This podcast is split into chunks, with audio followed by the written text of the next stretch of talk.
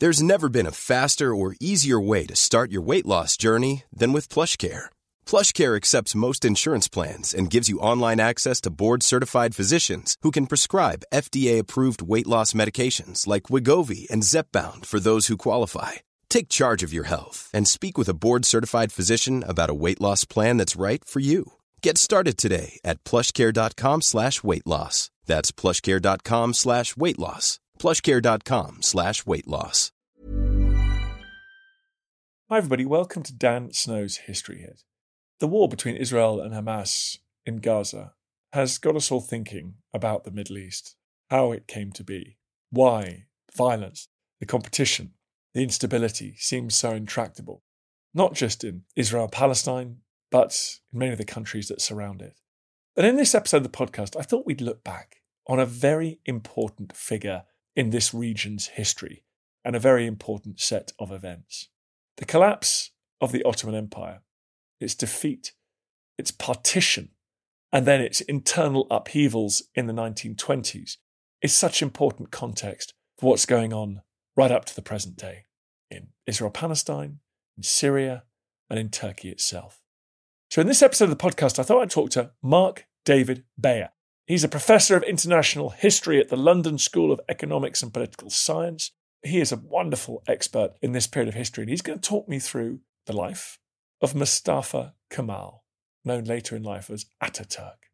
He was a soldier, he was a statesman, a reformer, the founder and first president of the Republic of Turkey. He is the man who defeated the other imperial powers that sought to partition this last chunk of the Ottoman Empire, what we now call today Turkey. He's the man who then modernised the country's legal, educational systems. He insisted on the adoption of a European way of life, down to the hats that people wore. But he's also the man who encoded modern Turkish DNA, whose opposition to Kurdish national aspirations were violent at the time and have remained encoded in Turkey's body politic ever since. He's revered, he's despised. He's one of the many men who emerged from the shambles the destruction of the First World War to shape the course of nations and peoples. So, here, folks, is a podcast on Ataturk, on the collapse of the Ottoman Empire and the birth of Turkey. Enjoy. T minus 10. Atomic bomb dropped on Hiroshima. God save the king. No black white unity till there is first some black unity. Never to go to war with one another again. And liftoff. And the shuttle has cleared the tower.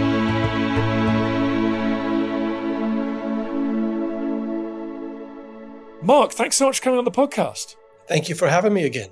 I think the greatest, weirdest coincidence or irony in the history of the entire world is that the Ottomans and the Habsburgs go down in the great Gotterdammerung together, clasped in an embrace after centuries of existential warfare against the other. It's such a weird turn of events. And they were replaced by much smaller, much less important countries as well. Indeed, the aftermath of both of those empires has been troubling and remains violent and contested right until the present day. Tell me about the Ottoman Empire. We know a lot about the sort of Armistice Day, 1918, 11th November in Germany. Austria has a reasonably precipitous kind of hard end to the war.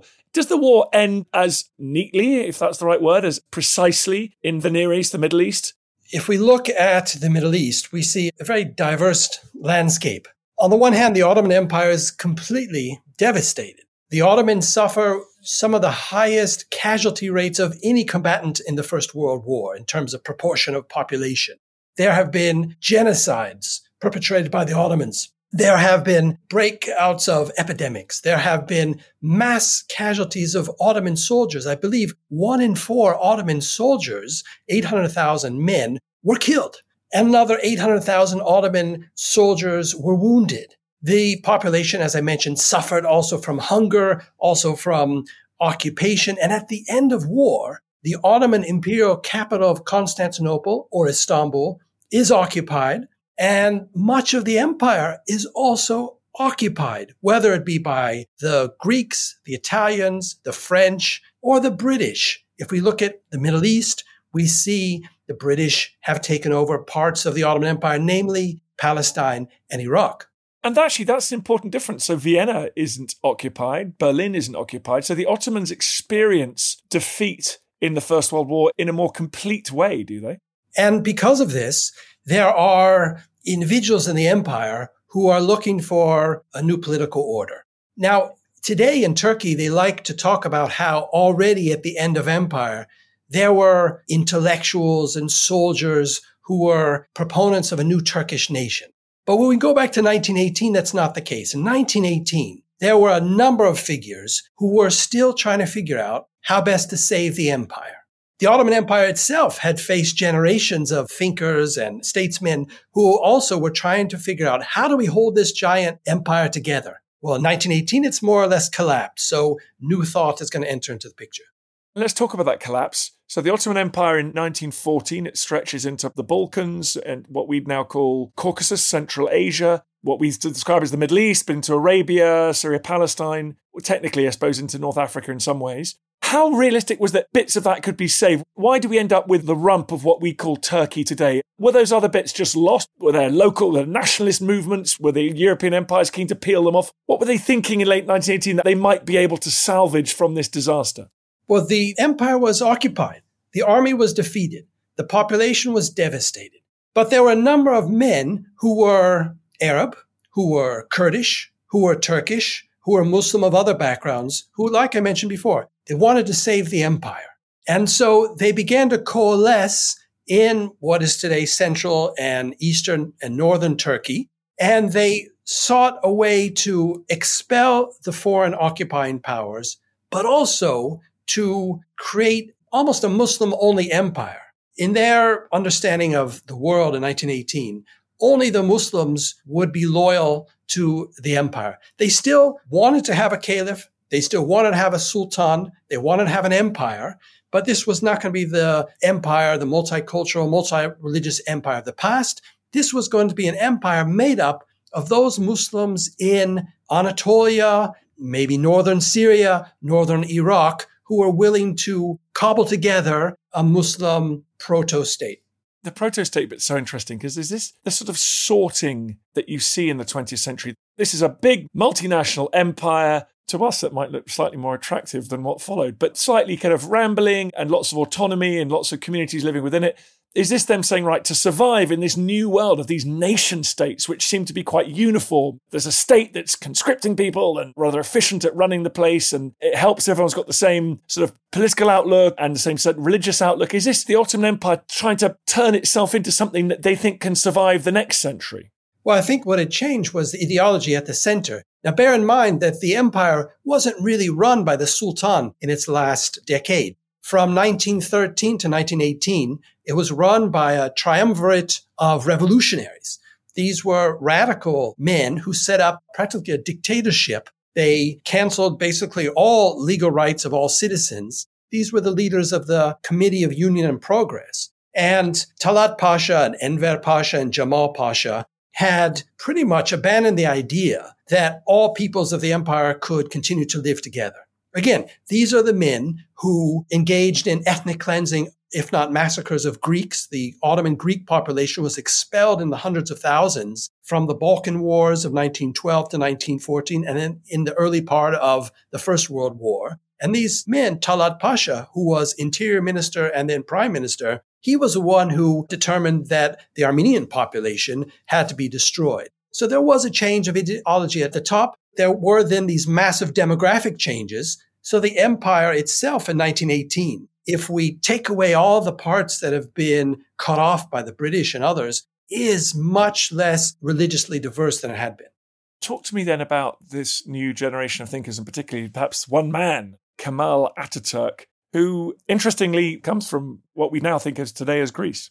Mustafa Kemal was similar to a whole generation of young men who were trained in these new academies, academies of war and other academies. The medical academy was very influential. These were new academies set up under late Ottoman reforming leaders in the 19th century to develop a new generation of officers, but also professionals and technicians who could carry the empire into the new century.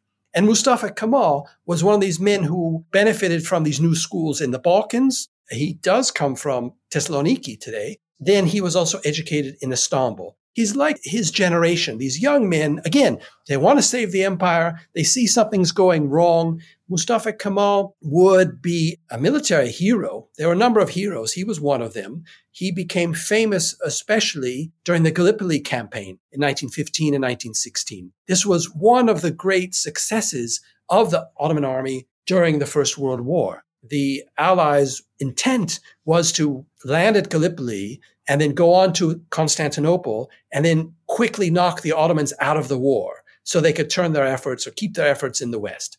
But the Ottomans, led by Mustafa Kemal, he was a colonel at the time, who famously told his troops basically to die, and died, they did in large numbers, but managed to keep the British and French and New Zealanders and Indian troops at bay so that they withdrew. So he was a war hero there, but he also served in many military campaigns from the beginning of the 20th century until that Gallipoli campaign. He served in the Balkan Wars. He served in Libya. He served in Syria. So he was one of a generation of men trained with new strategies, trained in foreign languages, trained under German military instructors to fight the new battles of the 20th century.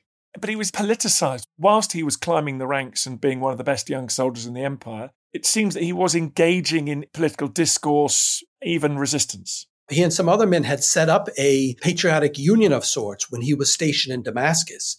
And this was, again, to modernize, to save the empire, to save it from foreign occupation, and to go against the, what they thought the corrupt and authoritarian sultan. So he also joined the Committee of Union and Progress. Again, this at first secret organization that sought from the 1880s to topple Abdulhamid II, the authoritarian, really the last strong Ottoman sultan. The CUP did manage to overthrow him finally in 1909. And Ataturk, as he was later called, Mustafa Kemal, was always part of that effort. Were there competing ideas about how best to strengthen Turkey and prevent these foreign occupations and the empire falling apart? I mean, were there ideas around adopting a more conservative religious approach or modern secularism? Where was he and his colleagues coming from? Well, secularism would come later. No matter the individual beliefs of Mustafa Kemal or Talat Pasha or Enver Pasha, they actually promoted Muslim unity, uh, unity among Muslims. It's very difficult for us not to read back into the past the Republican secularism and nationalism of Turkey after 1923. But if we stick to our time period, that wasn't yet the compelling idea. We can also see that this is a generational struggle. So these were young officers, again, educated in new ideas in these European instructed academies who were trying to not only overthrow the Sultan, but also to overthrow the old general the old fuddy duddies that they thought were not waging proper military campaigns. And I suppose he witnessed those old generals at their worst. I mean, he witnessed before Gallipoli, at the end of the other wars you mentioned, before the First World War, the very important precursor wars, arguably, which led to the First World War in the Balkans. He would have seen incompetence, poor leadership. He'd have seen the empire and, and those old generals at their worst. In the Balkan Wars, the Ottomans lost tremendous amount of territory the Ottomans lose the First Balkan War in 1912, 1913 to a number of Southeastern European countries which had once been under Ottoman rule. And this was quite a threat. They almost lost the city of Edirne. Well, they lost it. They conquered it back in the next Balkan War. Edirne was from the 14th century. It was the second Ottoman capital, the first Ottoman capital in Europe before Constantinople. But the biggest problem was that they would lose Salonika today in Greece, Thessaloniki. This was not only Mustafa Kemal's birthplace, but this was also more or less the birthplace of the Committee of Union and Progress and some of the most progressive and radical revolutionaries. So they lose their homeland. So this is also another reason why after 1918, they focus really for the first time on Anatolia and northern Iraq and northern Syria because they've literally lost their homeland in southeastern Europe, which had been the Ottoman homeland for 500 years or more. So what they have left in 1918 is the center, just about the center of Anatolia. So this is after 1918, they begin to focus more on what would become Turkey. But again, in 1918, they're uniting Muslims to fight off the foreigners and the remaining local Christians. You've mentioned Gallipoli before, but we should say he was wounded. Actually, was he wounded or did he have the bit of shrapnel in his uniform? Well, the stories about Mustafa Kemal are great. I mean, I've seen the pocket watch that supposedly stopped the bullet that shot him when he was at Gallipoli. But apparently, he was also wounded in the eye when he, I don't know, retook Edirne in the Balkan campaign. So he suffered a number of wounds. But there's no question that he was a fearless military officer and that he caused his men to sacrifice their lives for him. And he even won victories over the Russians, didn't he, in 1916 after Gallipoli on that other forgotten front of the First World War between Turkey and Russia. Yes, he had a great reputation among soldiers and officers. But because he would become the single ruler of the nation state of Turkey, we always focus on him. Also because of his own propagandizing for himself and the way people in Turkey were taught about him. But again, back in 1918, there were a number of men, there were a number of other people who also could have donned the mantle of the leader of the resistance against the foreign occupying armies in what was left of the empire. You listen to Dan Snow's History. We're talking about the end of the Ottomans and the beginning of Turkey. More coming up.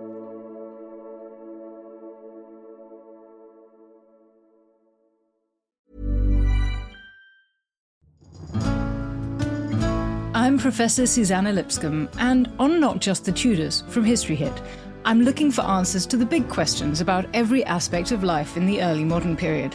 Like, how did the memory of Anne Boleyn continue to influence the court of her daughter, Elizabeth I? How were fairies brought to life on the Elizabethan stage? And how did the arrival of male only doctors threaten the lives of women? In other words, not just the Tudors, but most definitely also the Tudors. Twice a week, every week. Subscribe now and follow me on Not Just the Tudors from History Hit, wherever you get your podcasts. Life is full of what ifs, some awesome, like what if AI could fold your laundry? And some, well, less awesome, like what if you have unexpected medical costs? United Healthcare can help get you covered with Health Protector Guard fixed indemnity insurance plans. They supplement your primary plan to help you manage out of pocket costs. No deductibles, no enrollment periods, and especially no more what ifs. Visit uh1.com to find the Health Protector Guard plan for you. Looking for the perfect gift to celebrate the moms in your life? Aura frames are beautiful, Wi Fi connected digital picture frames that allow you to share and display unlimited photos. It's super easy to upload and share photos via the Aura app. And if you're giving an Aura as a gift, you can even personalize the frame with preloaded photos and memories. And also remember, when using messaging apps, they shrink the photos. You cannot print those out. You cannot blow them up. This is high quality imagery going to one of the most important people in your life. The Aura app is super easy to set up, takes about two minutes, and you're going to love it. There's free unlimited storage, add unlimited photos and videos, and invite as many people as you want to a frame. Right now, Aura has got a great deal for Mother's Day. Listeners can save on the perfect gift by visiting auraframes.com to get $30 plus free shipping on their best selling frame. That's A U R A frames.com. Use code Dan Snow at checkout to save. Terms and conditions apply.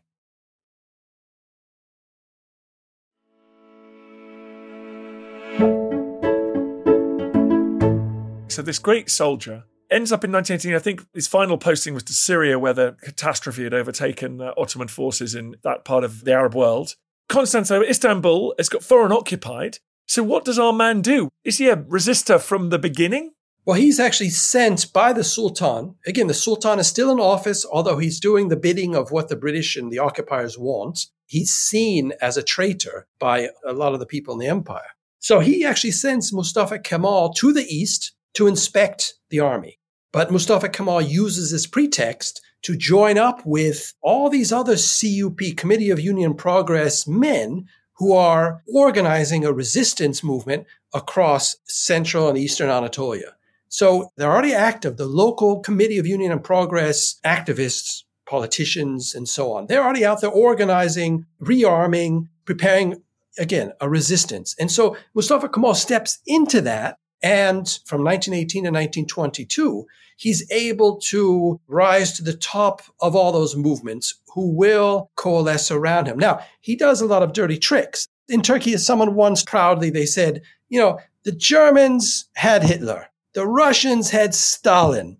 The Italians had Mussolini. We still have our Ataturk. You know, he's one of these brutal 1930s dictators, but he eliminates his opposition. So there are other people in Central Asia. There are Islamists, for example, who want to create a Islamic state. He crushes them. His troops will fight against them. There also are other men like him. For example, Enver Pasha, who was one of the leaders of the empire from 1913 to 1918, gathers an army in what would become southern Russia and wants to enter with his army into Anatolia to fight. And Mustafa Kemal doesn't let them.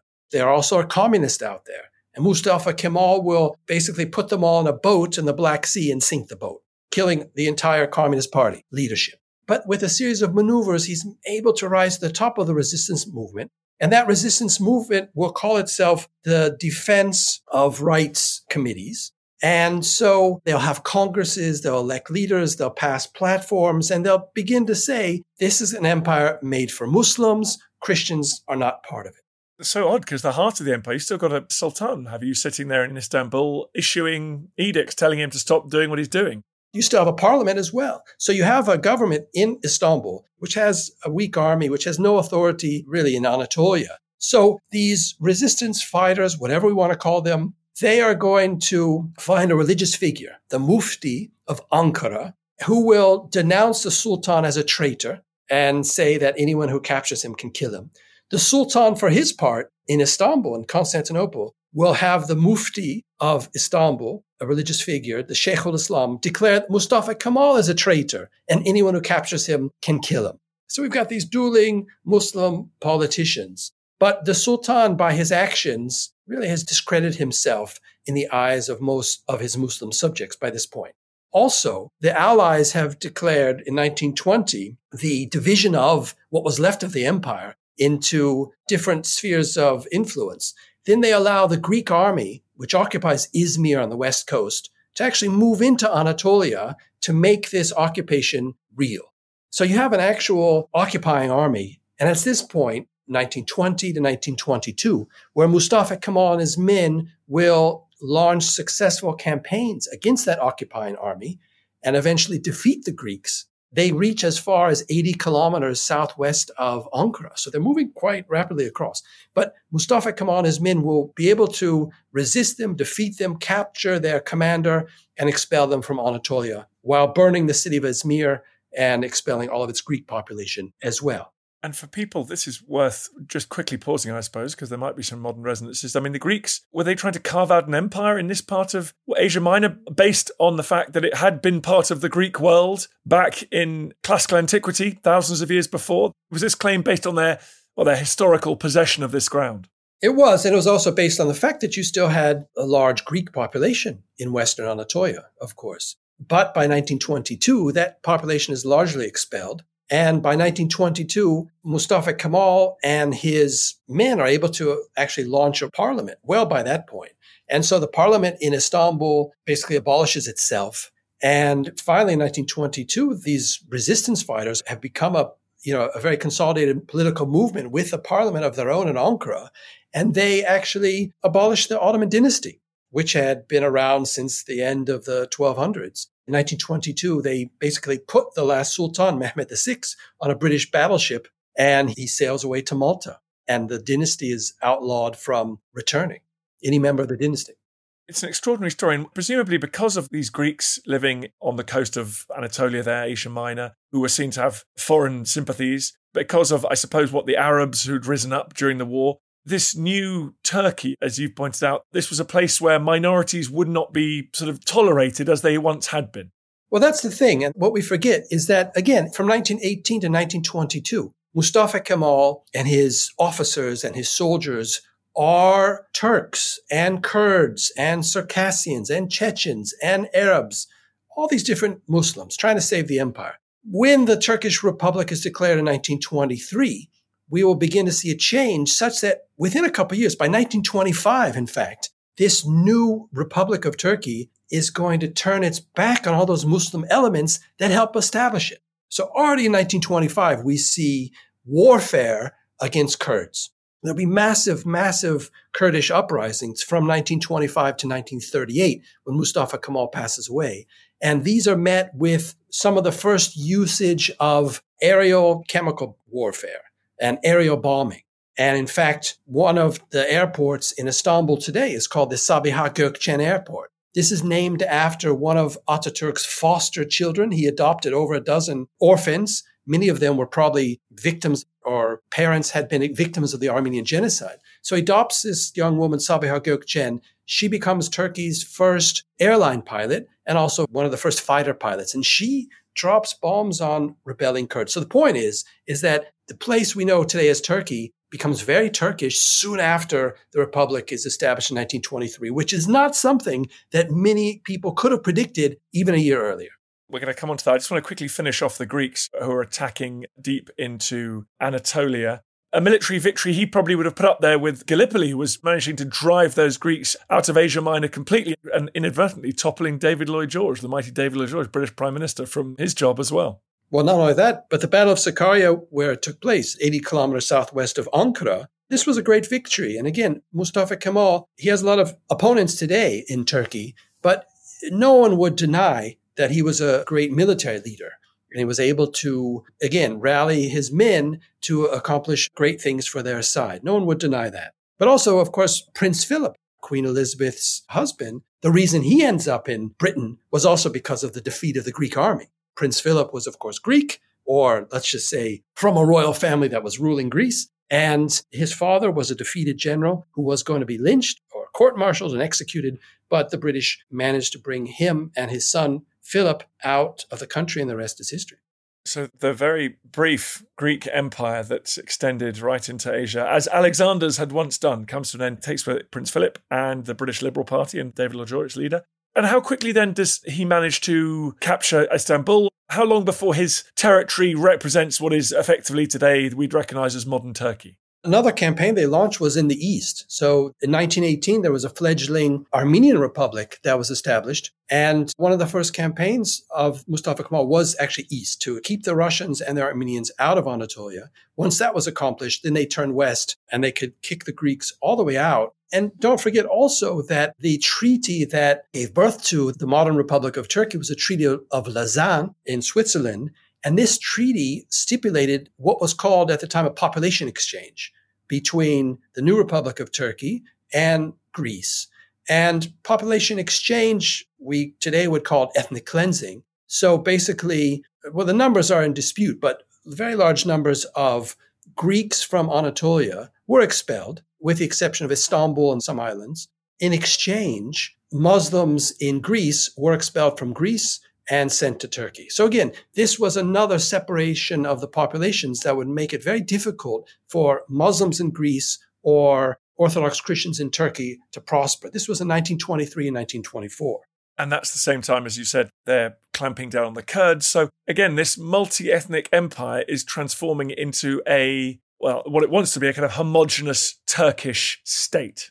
It became a single party, single ruler nation state. And the aim of the nation state with the revolutionary reforms passed by Mustafa Kemal and his party, those defense committees, defense of rights committees, were converted into the single political party, the Republican People's Party. So this party then passed a number of revolutionary steps that would make Turkey Turkish. So the Kurdish language was outlawed, for example, and they changed the alphabet. So Ottoman script is written in a Persianified Arabic script from right to left, but they substitute that with the Latin alphabet. For years, they had language committees that got rid of Arabic and Persian words and replaced them with either neologisms in Turkish or simply took German and French words and made them Turkish. So there was this very radical policy of making Turkey more like France and turning away from the East, turning away from Islam.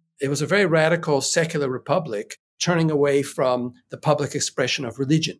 This had a high cost, though, because again, there were a number of rebellions by Kurds who were suppressed, but also by religious Muslims who also were suppressed. One reform that everyone remembers is the so called hat reform. So Mustafa Kemal decreed that men had to wear hats with brims, right? Because the idea is that would prevent a man from praying. So the fez was outlawed because that doesn't have a brim and you can still wear it in a mosque and so on. It may seem silly to us. Okay, he's making men wear hats. And there were very few hats available in Turkey at the time. You see pictures of men going around with women's hats because they have brims. But joking aside, hundreds, as many as 600 men were executed for defying the ban on religious headgear. And he closes religious schools and breaks up religious brotherhoods. But weren't a few of them going, hang on, mate, I thought this is what we were fighting for? Where does the radical secularism kind of come from? And it doesn't sound like it was there at the beginning, particularly. Well, no, it's a package. I mean, Mustafa Kemal is taking the French ideas of the French Revolution and applying them in a more radical way, perhaps even in France, making sure that people dress the same, people are addressed as citizen, they won't have any names that will display any kind of hierarchical belonging he's abolishing really the ability to be different. Everyone has to be a Turkish speaking, Turkish thinking, Turkish educated citizen. Like I said, there's a whole basket of goods that goes along with being a citizen. And fascinatingly, so it's not the victorious allies who topple the caliphate, the Ottoman family, which has ruled over much of this part of the world since at least the 16th century. It is this revolutionary movement from within Turkey itself. So in 1922, or even before that, they separated the function of the sultan from the caliph. So the sultan is the secular leader, the caliph is the symbolic religious leader. And for centuries, those two positions had been fused in one man, in the Ottoman sultan. But what Mustafa Kemal and his fellow revolutionaries did was they separated the two. So the sultan became just a sultan. Then when he was expelled in 1922, there was a caliph but then in 1924, the new republic abolished the caliphate and expelled the caliph. So this caused a backlash in Turkey itself, but also throughout the Muslim world, especially in British South Asia. There was a lot of opposition to Turkey because it abolished this symbolic Sunni religious office. He dies in 1938, but the system, the state that he built, I mean, the 20th century is a time of upheaval. I mean, it was pretty enduring. It wasn't until 1950s when a lot of these radical changes began to be dialed back. So, for example, in Mustafa Kemal's time, they began to recite the call to prayer, not in Arabic, but in Turkish. And this wasn't popular. But the point was, they also translated the Quran into Turkish so that people could understand it in their native language. They did everything they could to strip the country of its Islamic past and its Ottoman past. But from the 1950s, with the generational change, the Turkish Republic began to reconnect with its Ottoman and Islamic forebears. And we have just seen in the last few months the president of Egypt converting the great mosque in Istanbul back into a mosque from a museum. So that process is ongoing. Well, President Erdogan, of course, as you mentioned, he reversed Ataturk's decision, which was to convert the Hagia Sophia, which had been the greatest Byzantine church in the world, in 1453, when the Ottomans conquered it, Sultan Mehmed II converted into a mosque. Ataturk then converted into a museum. Erdogan recently converted it back into a mosque, and it's now again a house of prayer. Again, you see this reversal of Mustafa Kemal's revolution. We haven't mentioned why he's called Ataturk, which is also part of his propaganda. So Ataturk means father of the Turks. And this was a title bestowed upon him later on in his career in the 1930s. And Mustafa Kemal himself, he gave a six day speech in 1927. I think it was 30 hours and 30 minutes, in which he narrates the history of the Turkish nation, you can say. But it begins with him in 1919 when he lands on the shore of Anatolia, when he's sent by the Sultan as an inspector. So all of history that he wants people to remember begins with him when he comes ashore like a phoenix or almost a messianic figure. And that's when Turkish history begins, 1919. After the Ottomans, after everything that happened, it's as if they have a clean slate and he can now say a new Turkey is born that has no relation to the past. Again, this is 1927, and this is not how things really were in 1919. But this narration is what we have today. And this is why people today only think of this aspect of the country. All these years later, how can we judge Ataturk's Turkey? Has it been any more stable than its neighbors? has it been a success? I don't know what you mean by stable because there have been how many military coups in the country? 1960, 1971, 1980, 1997. How many uprisings have there been? This is all unfinished business from the Ottoman Empire. So the Kurdish uprisings in the 20s and 30s until they're crushed. But again, from the late 60s, there's Kurdish intellectual movements. From the early 1980s, there's actual military guerrilla campaigns. They continue to this day. Turkey today is still killing Kurds, not only in Turkey, but also in Syria and Iraq. So none of those questions of the end of the empire have been established. We look at Iraq today and we look at the Kurdish autonomous region. We look at Sunni Shi'i warfare. We look at the influence of Iran, the United States. That hasn't been solved. We look at Palestine today. There's war between Israel and Hamas over Gaza. But of course, all of Palestine, there's violence across the land. So Lebanon was a French colony. Syria was a French colony. Syria has been undergoing an uprising since 2011, right? So I don't know how stable Turkey is then in this respect. On Twitter, at the beginning of the Israel Gaza war, I was watching all the various takes from various people. And the thing you don't expect to see in 2024 are people nostalgic for large transnational, multi confessional empires. But that started to creep in. People going, hey, maybe the best solution here was, in fact, the Ottoman Empire.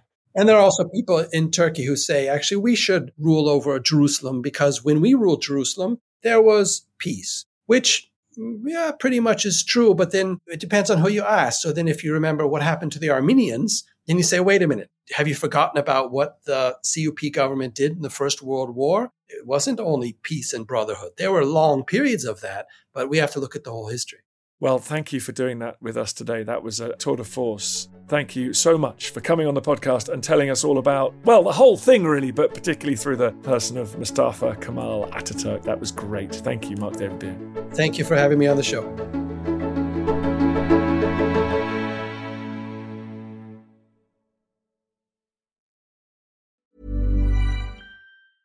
Hey, it's Danny Pellegrino from Everything Iconic.